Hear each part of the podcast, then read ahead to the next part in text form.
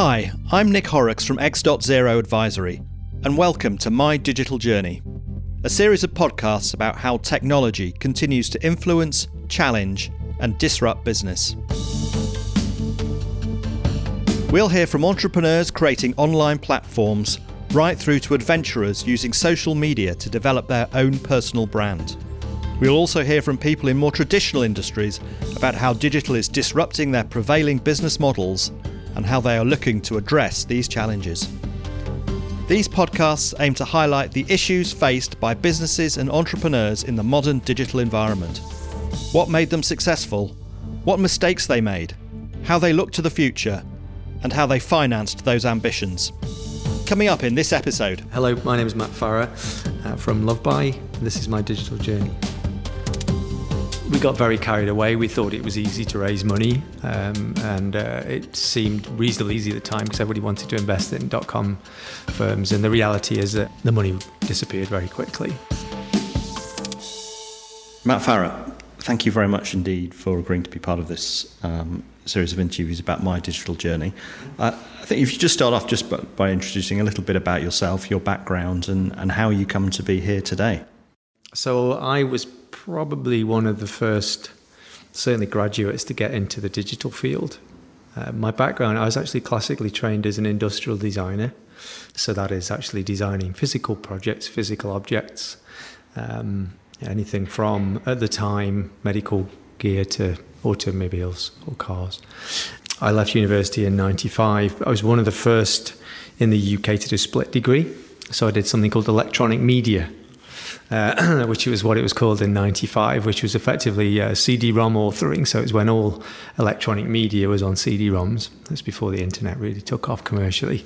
Um, and, uh, and when I left university, um, I, I, you know, growing up in Stoke-on-Trent and, and uh, thinking about starting a business there, there was only really a couple of clients, and I was able to wangle a contract with Waterford Wedgwood, worked in their design team there, basically authoring CD-ROMs for them. So I did a couple of days a week for them.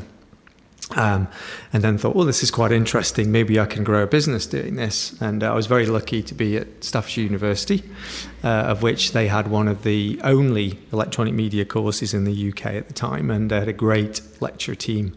And they had maybe 14 or 15 graduates a year doing electronic media, all of which came out with first class degrees, which was great. So it was rich pickings for me growing a business. Um, so yes, I, I, grew my first CD-ROM authoring business, company called Live Information Systems in Stoke-on-Trent, um, and started off being very creative business. But over the eight years, um, we we we grew that. We got a reasonable sized team actually, about twenty people, um, and um, and when the internet took off, so this would have been ninety seven. Suddenly, clients were all clients wanted web pages. Um, but the challenge they had was that they were paying agencies to manage it themselves. So we were asked to build a piece of software that helped clients to manage their own uh, websites. And at the time, we didn't really realize what it was we were building, but it transpired that we were building a content management system, which is, you know, everybody's got a content management system in 2019. But we built one of the first ones. Uh, and that's relevant over the over the eight years that I was there because I think that was my first introduction to raising funds. We built this product.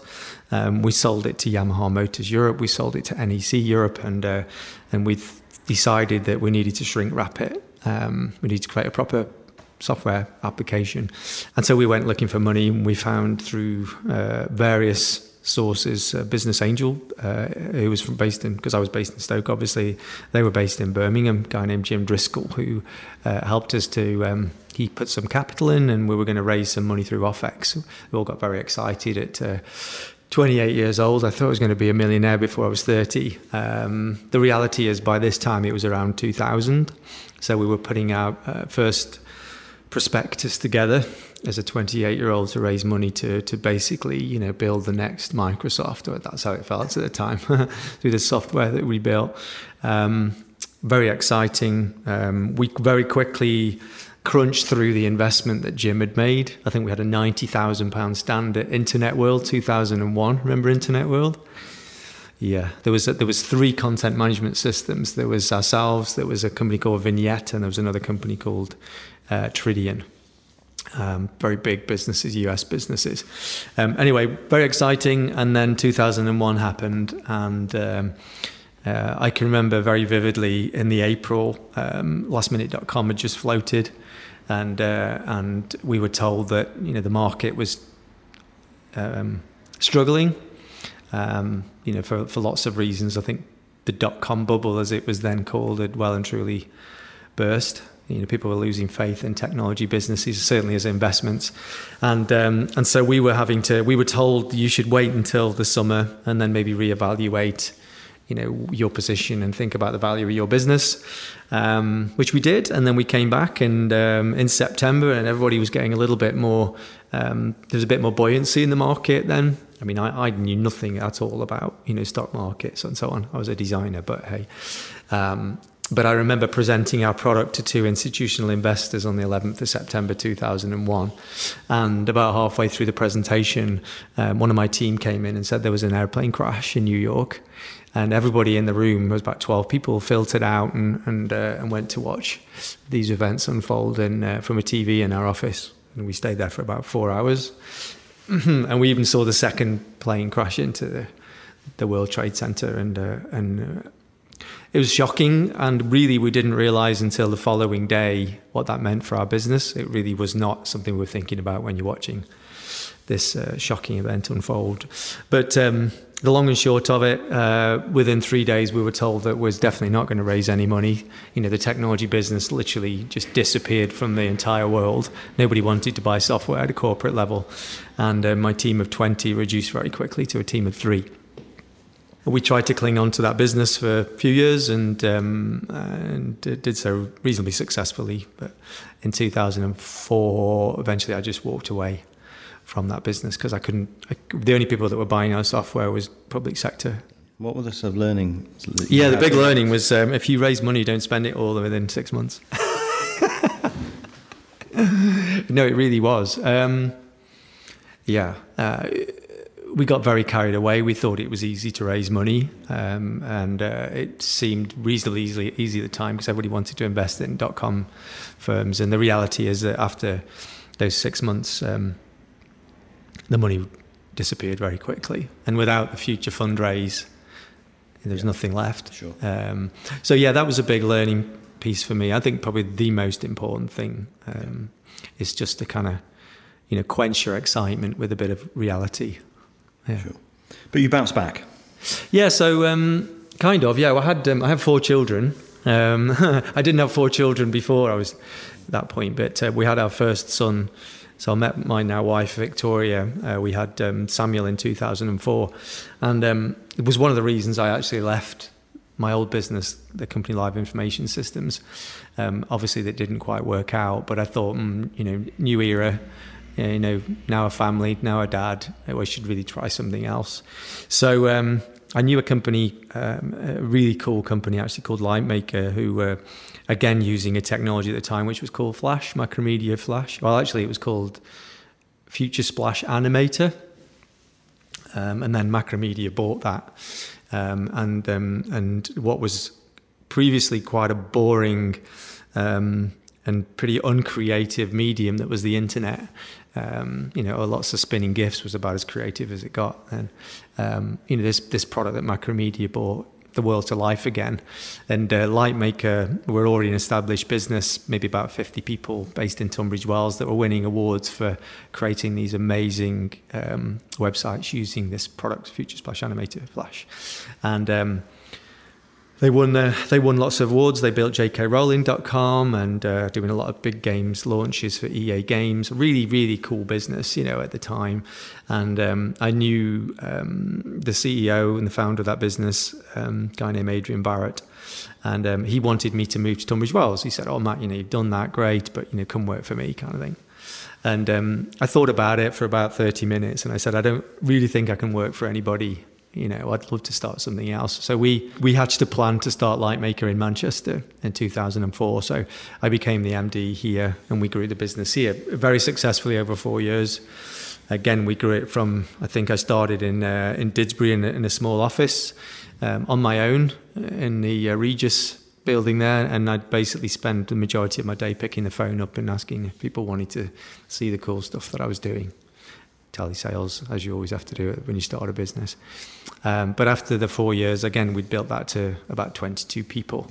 Um, and what sort of skill sets were you recruiting at that stage then? Uh, so, uh, predominantly web based, Flash based skills. Um, Macromedia Flash was developing as a, as a tool any as well. So people were building rich internet applications, they were called then, out of Flash. So really quite nice stuff.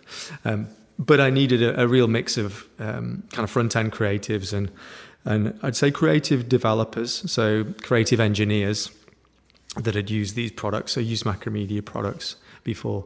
And so the team that we built was really a mixture of product designers, uh, was engineers, software engineers with Macromedia skills, and uh, you know front end creatives, and then you know the scattering of project management as well on the top of that. Um, and we built that. We did a couple of MTV awards, um, European MTV award launches. You know where there was voting mechanisms and things like that. Manchester ManchesterUnited.com at the time. Liberty, a lot of fashion brands we were working with, but very creative based sites. It was a great time actually. We were doing some really good stuff, winning lots of awards, winning local awards. Um, and then the wheels started to come off again through no fault of my own. I should have learned my lesson, but we'd grown. And then 2007, 2008 happened. So, um, in my opinion, not quite as bad as the dot com crash for, for technology businesses, but all the same, uh, pretty painful. Um, and in in 2008, in, in the summer of 2008, uh, we were working with a client in the US. I won't mention who they are. They're actually still going today, but at the time they got into all sorts of problems around cash, and um, and they they um, we, we had a contract of about fifty thousand pounds a month with them, and by month four, when they hadn't paid us our fourth month, we started to get a little bit concerned about their ability to pay us at all, and uh, it became apparent very quickly that two things were happening. The wheels were falling off the world economy, uh, and certainly the wheels were falling off our ability to collect cash. And uh, it was quite a painful time. The uh, we were trying to survive, but uh, we were getting very close to uh, to to to basically. I was getting very close to bankruptcy because I just couldn't f- fulfill um, I couldn't afford to pay the team, and it, it was scary, scary time. Um, but um, so I, I, I d- decided I could only do one thing really, which was to try and raise some money and, and give us a bit of a, uh, a leg up. Yeah. So uh, that was the whole Lightmaker business, or just you uh, the whole of Lightmaker was in um, was in a little bit of financial yeah. pain, let's say, globally. So we were up to about ten offices at that yeah. point: San Francisco, um, Tunbridge Wells, uh, Florida, um, Melbourne. So there was definite uh, cash issues across the entire business. I ran the the team in Manchester, um, and um, and I was feeling the local pain, which was all basically personally funded by me. Um, so it was a franchise. So that was the big problem for us. In the end, a couple of my clients actually. So we worked with a, a financial services company called Dominion a guy named Alex Bell, who was based out in uh, in Lugano, and Peter Gabriel, he was a, he was a client of Lightmaker Manchester. Yeah, so we were my team was building out some uh, some quite cool uh, text to um, image technology. So effectively, you type in a um, a text string, and it would give you either a an image or a series of images back. So it was almost like emojis today, but actually far superior to emojis. It's like the VHS Betamax thing. We had about 14,000 images, and you could basically type anything and it would come back. It would even put your head on a little stick man. So, so anyway, we were building that for Peter, um, and we approached his team, and uh, and he said, "Oh, um, well, we can't have you going out of business." In a nutshell, you know, how how can I help? Um, without going into the detail, it was um, it was about 10 weeks of corporate, you know, diligence, jujitsu, whatever you want to yeah. call that. It was uh, it was fairly fairly frantic and stressful. And, and, who was handling that then from from your side of things? Was it just you? Did you have a team who were kind of more part of the management team who were assisting? No, it was actually myself, and I, at the time I worked with my wife as well. Yeah. So um, Victoria was um, looking after more of the commercial yeah. side of things, collecting cash, managing the accounts. Um, but but that was it. Everybody else was yeah. really the creative side. And so in in in terms of yeah, that must have been quite a steep learning curve, I guess, for you to be going through that kind of process mm-hmm. with a, I guess, a, a more creative background. Mm-hmm. Yeah, were, were the skill sets that kind of looking back on, you wished had been in the business to help you with that process? Um, I would think I was lucky at the time because um, even though Peter was an incoming investor, um, he, he had a very strong team.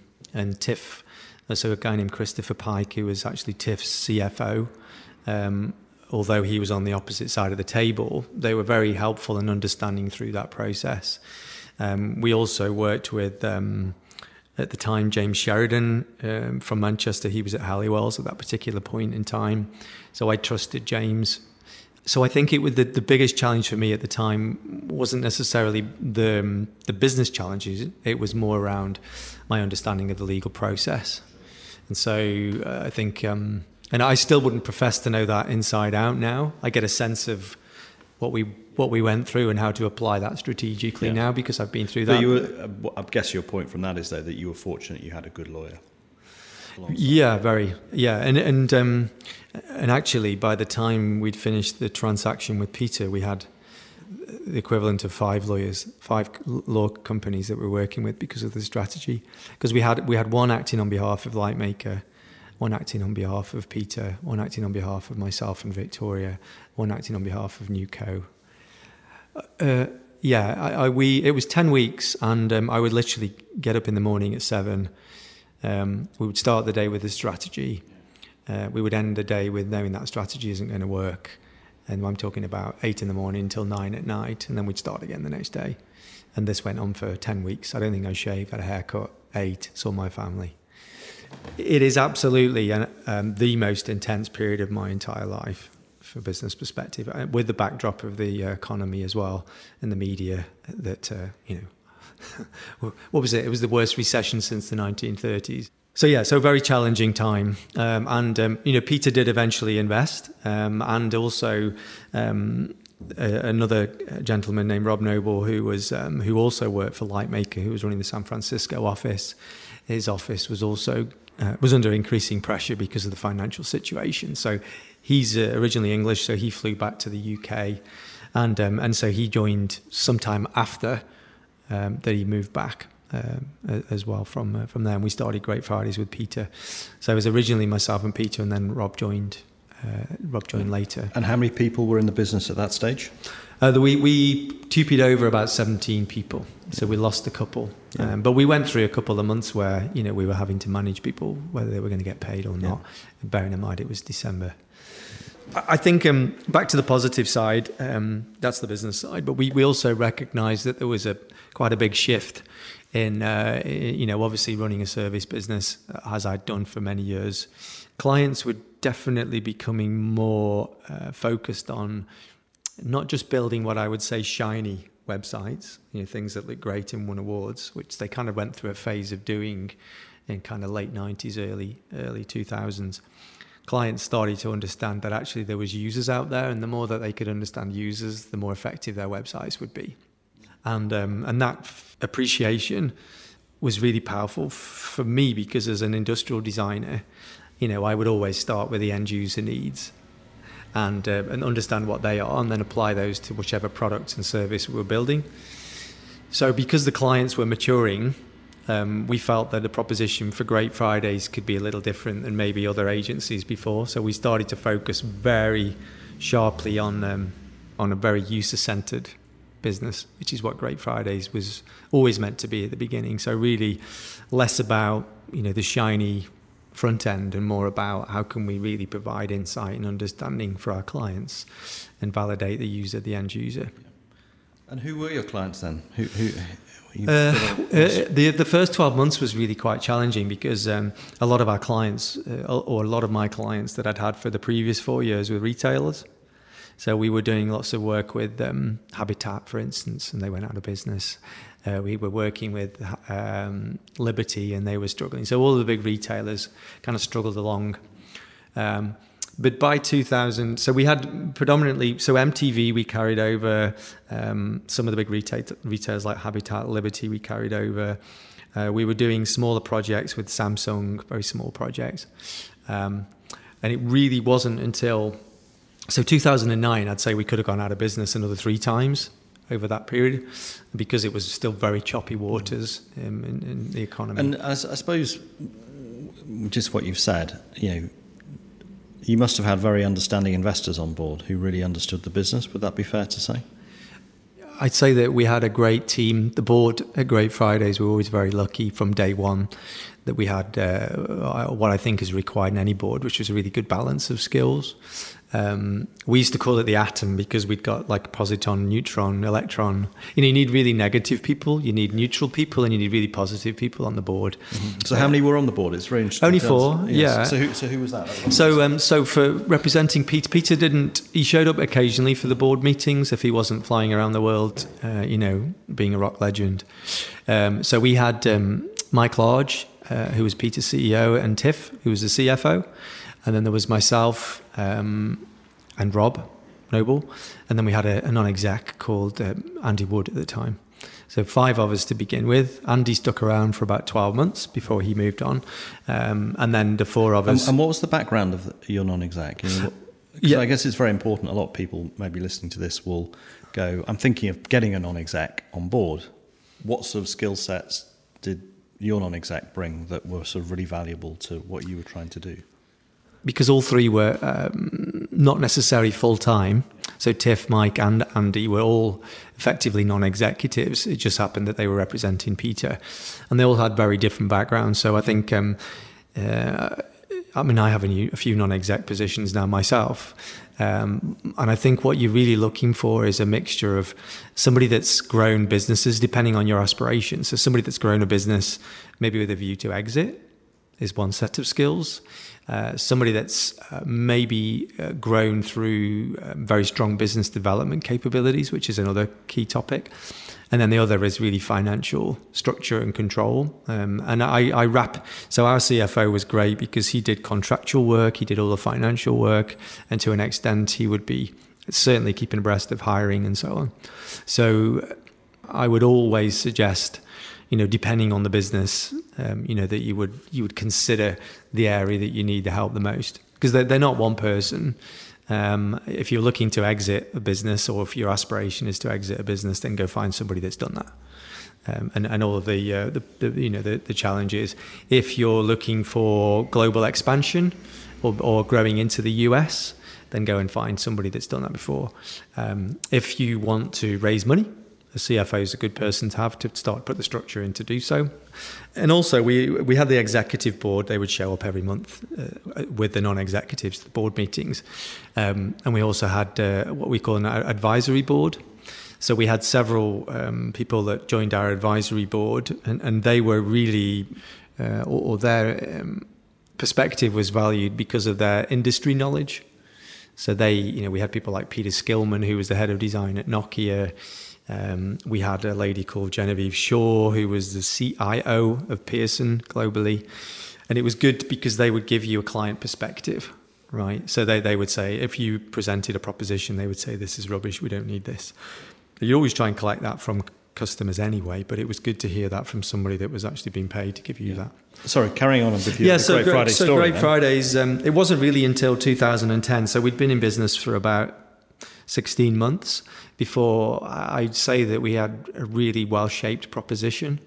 Um, you know, we'd got we'd um, we'd been trying to deliver client work, maybe aspirational client work with the wrong team mix. So we'd acquired a team. Well, we're not acquired, but we tupied our team over from Lightmaker. But the skills needed to deliver to our new proposition was slightly different, and it took us a while to uh, to start bringing the people in to enable us to deliver that.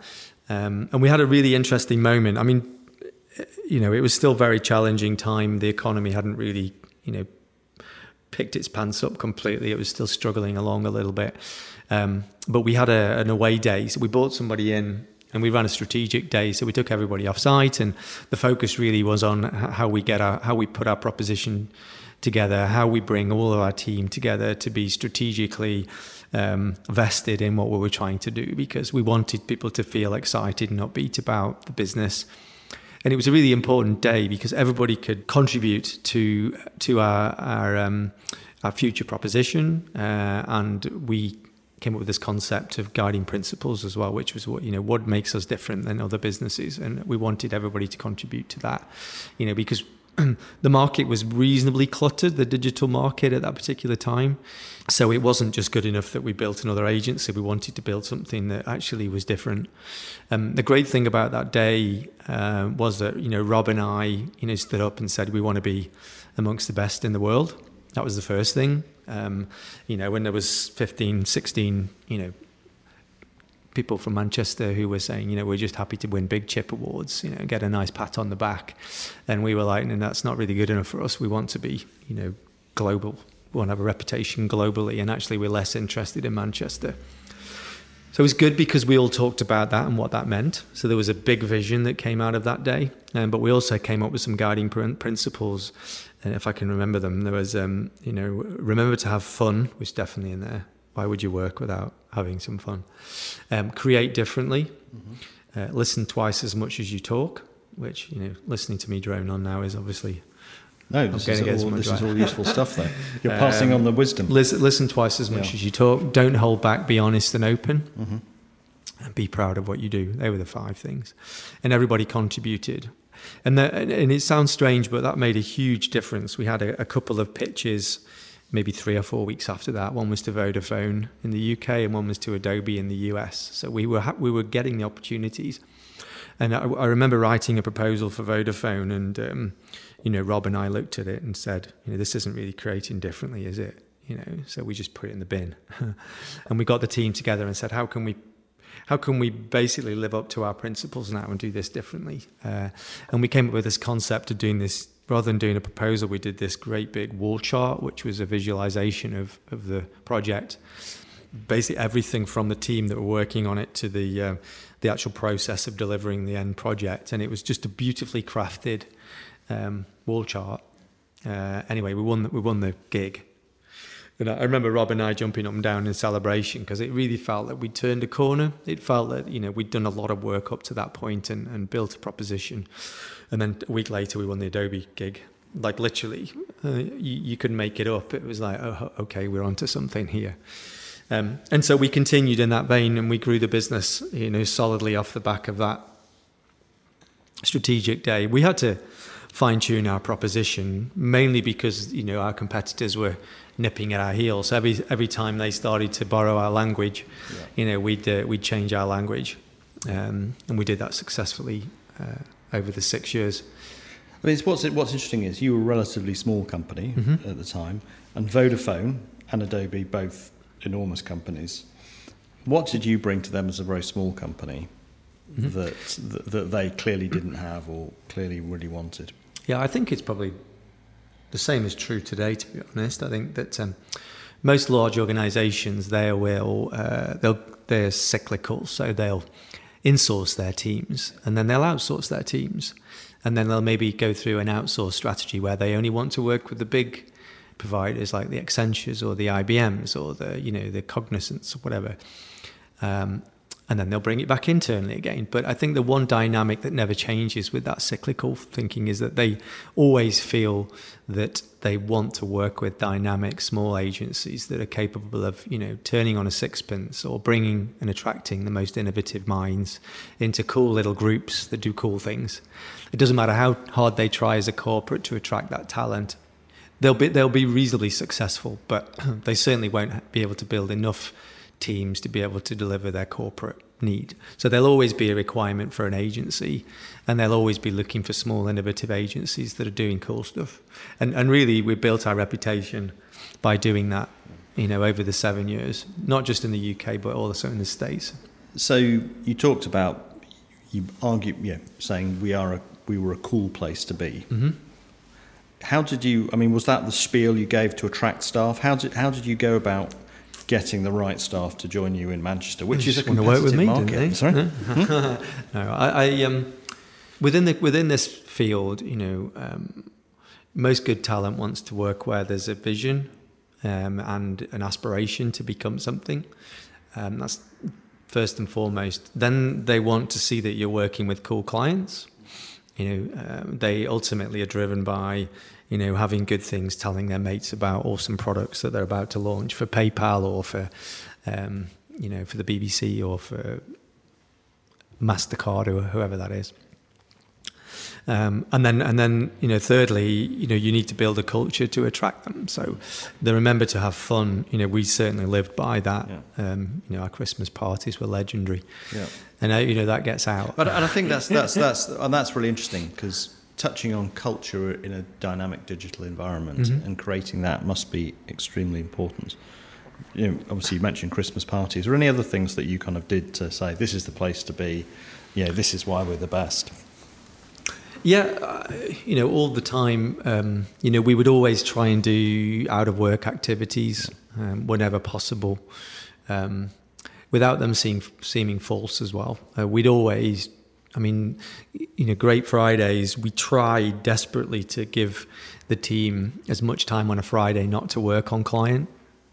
Um, I think in the end we compromised with our CFO and we we just uh, took Friday afternoons off and did our own thing. And so it was important that we weren't seen to be always working or working flat out with clients all the time. Um, and, and so Friday afternoons were a key part. We always had Friday lunches, we were always free. So we'd get a GBK in or, a, you know, Pizza Express or whatever. Um, that was really important. Everybody would go out for a drink after work. You know, we had teams in London and San Francisco as well. And, um, you know, London culture was always about having a drink after work, um, pretty much every night. That's how that works. Um, and, uh, and the US, obviously, were a very different culture in San Francisco. But it was it was it was also about empowering people. So we tried not to have a you know super hierarchy, as flat a structure as you can possibly get. I mean, you need some structure. I think the the challenge is always balancing a culture with a commercial business. You know, so uh, if you push people too hard, they'll leave. You know, you might be making a twenty percent profit for a while, but you know, you'll suddenly find yourself with a twenty five percent attrition rate. Um, so it's a balance, really. Um, you know, making a good enough profit so that when people come and ask for salary increases, you can give them to them. You need the profit versus you know a lifestyle and a culture that they enjoy working in. In terms of obviously the journey continued and you grew the business yep. very successfully, uh, but then you sold the business. Mm-hmm. So what what led up to that decision making process? Mm-hmm. How did you go about that? What was the sort of the thinking that was going on? Obviously, in anybody's uh, life, there's not just work pressures. I was up to my fourth child at that point, and um, and a very uh, understanding wife. So I was traveling around the world, spent a lot of time on an airplane, either in the US or in Europe or whatever. I'd say at least a week a month, uh, and then traveling around the offices. But I think the key driver was we wanted to. We were looking at growing the business actually, and we started to look at private equity and and uh, and whether we could grow that and emulate um, maybe what Fjord had done. So you know they took on money and they grew very aggressively over three four years before they eventually sold out. That was our strategy in 2000 and. Um, what year was it 2013 14 was really to raise some capital um, and the main driver for that um, was you know i'd run businesses for 20 years and the challenge when running your own business is you tend not to put any money away for a pension or anything later in life you tend to risk everything and that's great whilst it's just you and maybe a small family but when your family are, are growing you know, the big motivation for me was that I needed to take some money off the table if I was going to continue the same level of risk. Um, so we started to we approached private equity businesses, and that was really our primary focus was to grow the business, but to take some money off the table. The reality is, at the time, um, it was very difficult to make that work. The money off the table versus the risk versus the loss of control yeah. or the fear of loss of control yeah. was quite high. And, and uh, that's what private equity were proposing, really. You, you were not going to have enough control. Well, it was certainly a risk. Yeah. I mean, we we um, we were never able to validate that concern, but it, that was the risk. That was a perceived risk. Um, and when a couple of our existing clients, plus um, a few new ones came knocking on the door saying, well, why don't you just sell it now? You know, all these design agencies are selling, so why don't you do that? We said, oh, okay, then let's just explore selling the business now. We might be surprised. And, and ultimately we were. Um, you know, we were made a couple of offers that we were very flattered with. And, and when you apply that to, well, I'm only 43 at the time, I can always do this again. And, um, you know, this will financial give me financial security for the rest of my life kind of makes sense to just take the deal. Um, so, which is what we did. I don't I don't regret it because um, it's a shame that we didn't see Great Fridays grow into something even bigger. Um, but equally, we had a, a, whole set of new experiences in the corporate corporation that bought us. And as I said, you know, I, have been very lucky that uh, I can. My kids will be educated. I don't have a mortgage. I have some money put aside to start other businesses, invest in other businesses. So yeah, the world has changed, um, but the motivation was family. So you, you got bought by a, a business called EPAM, mm-hmm. um, and you stayed with EPAM for a period of time. Three years. Three years. And how did you find that? Because that's really that's very interesting for an entrepreneur like yourself, who's basically always run his own business, uh-huh. to then find themselves part of what is effectively just a, it is a large corporate. Mm-hmm. How did you find that transition? Because it's it's not unusual in the M and A market that you know whoever sells their business is generally obliged to stay for a period of time. yeah, so we were um, uh, our our earnout was relatively short. It was only six months. Yeah. Part part of our deal was uh, was stock. Mm-hmm. Um, and the EPAM stock notoriously has done very well and continues to do very well. In fact, think it was 41 when we got it way back. I think it's about 174 now or something. So um, that was a big reason to stick around. And it was new. I, I, I was I was quite excited about jo- joining a corporate actually as big as EPAM. Um, we certainly um, Rob and I and the other execs actually and this management team um, were um, we were certainly excited about um, joining a business that at the time was about 20,000 people, growing very quickly. And we were able, we, we, I was also excited about reporting effectively directly into the CEO of that business. So other businesses that we'd spoken to, we were layered down. We spoke to WPP, we spoke to uh, future brands, and we were slightly concerned that we'd be, you know, several layers down. So we're excited about EPAM. The, the big challenges really for me was that, um, you know, it, a clash of cultures first and foremost. You know, you're you build a creative brand, a design brand that's that's used to being very innovative, and I think the key word for us was we were also agnostic. So we wouldn't go in with any preconceptions about what our strategy would lead to. We would go in saying, okay, well, let's listen to what your key users, your end user needs are, and then we'll figure out what you need to deliver f- for them um, and it felt like we would be given the flexibility in EPAM to do that. The, the reality is, after about three or four months of being in there, it was pretty obvious that we were um, that wasn't going to happen because you know EPAM build effectively solutions and, and, and very good and very successful at building solutions. I don't think necessarily it was a cultural misfit to begin with. It was certainly a, an approach misalignment. You know, we would go in and say, well, we're not necessarily interested in which platform it's going to be, as long as it's the right one to deliver the customer. Whereas, you know, this, the teams that we were put with in EPAM, the digital teams at EPAM, were used to selling certain solutions and always wanted us to arrive at that solution, which was kind of a bit uncomfortable. So we had, um, it was very challenging in the first few years um, to do that. And, and I lost um, probably at 49%. I think it was 49%. So might as well be 50%, hadn't it? I know the exact attrition numbers, scary. We lost a lot of our team because they were unhappy with being led down a solution path. Um, seeing what you've built up effectively taken down over a period of time through no fault of your own. And as much as I, uh, I tried to defend the acquisition, I wanted to protect the value. You know, why would you spend so much money and then effectively I was trying to stop them from breaking it apart because I kind of knew what would happen. Um, I kicked against that furiously for about 18 months and then decided this was kind of futile. So the best thing I can do is try and apply myself to build something else in this new framework, which is what we started to do. So we went through, there's a very well published curve, I think. Um, and I, I, I can't for the life of me think about the descriptions, but it's basically like the bottom of a valley. You know, you start off by you're on a pretty level, quite excited, and then slowly it dawns on you that you know the company that you built and loved has been broken apart, and then slowly you get through that and you start to come out the other end because you think, well, I need to apply myself. There's nothing I can do. So I think I think the last eighteen months the first 18 months were very painful, seeing what I'd built taken apart. Um, and then I just rolled my sleeves up, as did a lot of my team, and we went to kind of support the executives and say, okay, what can we do here? How can we support you? What, how can we apply our skills? And worked more collaboratively.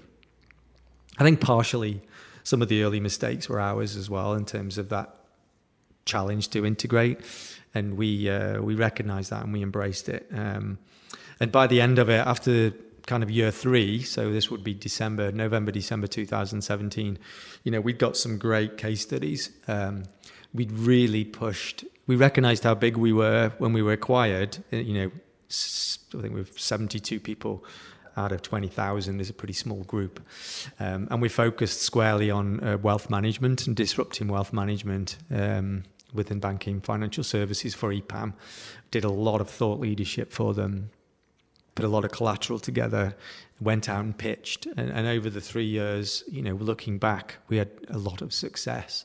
So one of the one of the last clients I worked on before I left was Schroders, for instance, and we were able to really disrupt their business because for the first time we were able to bring that creative strategic thinking with our ability to deliver and i was heavily involved with that project myself i wanted to see that through um, uh, and and that was a that I, is and continues to be a good success for the business. And there's probably other examples. Um, I moved myself into the senior management team, so I started to push strategically the UK strategy as apart from Great Fridays. Um, so there was myself and four other uh, senior execs within the UK that were that were really working on the future strategy work. Um, so in the end, it was great, and I don't have any regrets. I learned a hell of a lot in that corporate environment. Um, you know, built a whole raft of new skills and uh, and worked with some great people. But we definitely had to evolve. So coming on to what you're doing now. Yes. So you left EPAM. Yes. And you've set up your own projects, really, with businesses, projects. Yeah. Do you want to just say a little bit about those? Yeah. So the, the first thing I needed to do is just spend some time with my family. Yeah.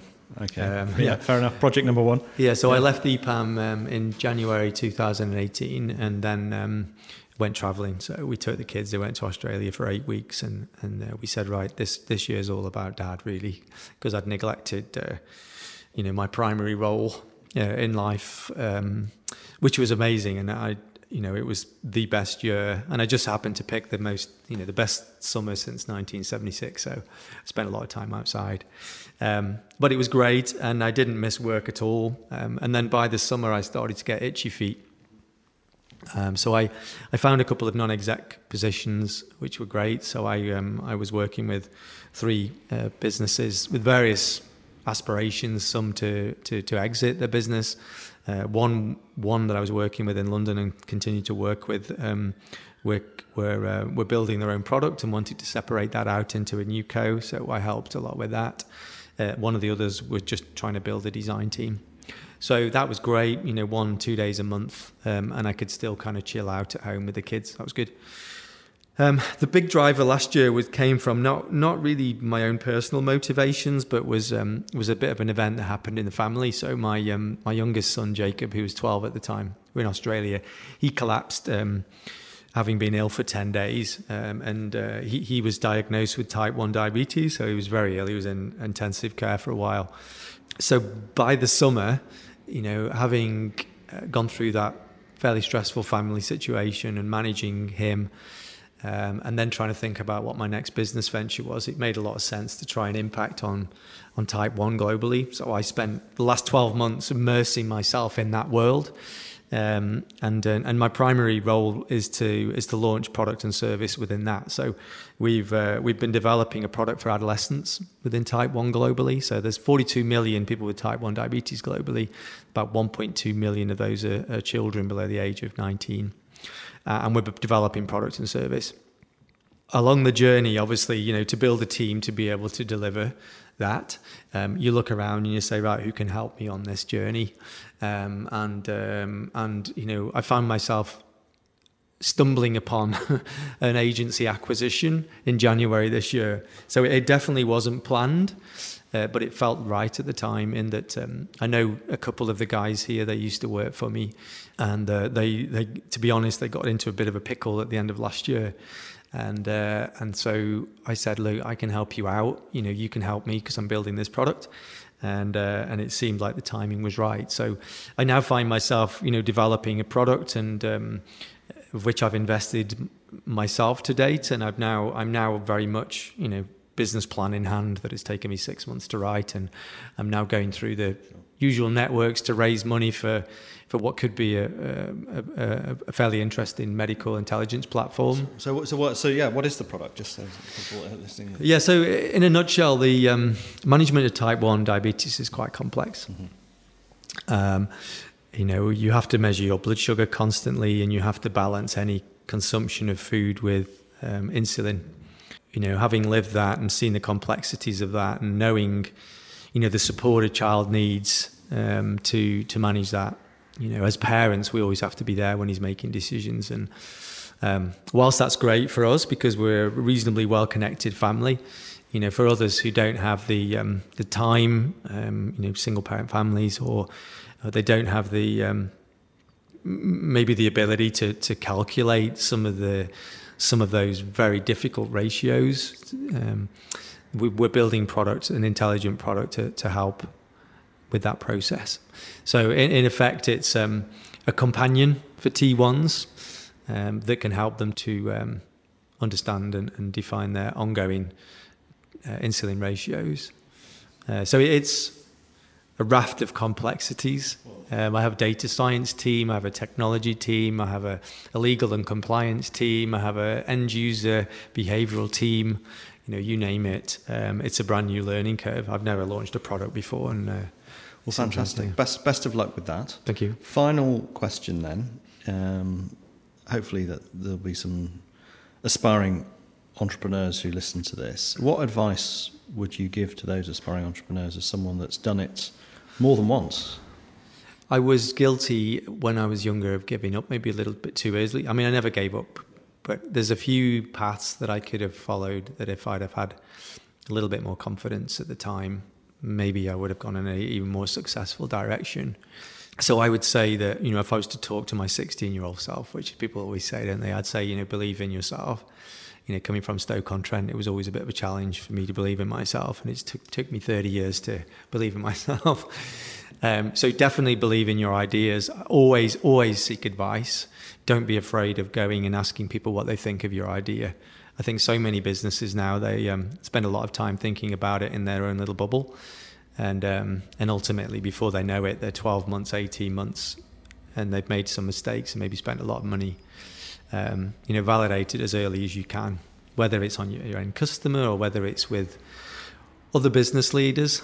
Um, be careful around seeking advice from family because they'll always tell you they're great.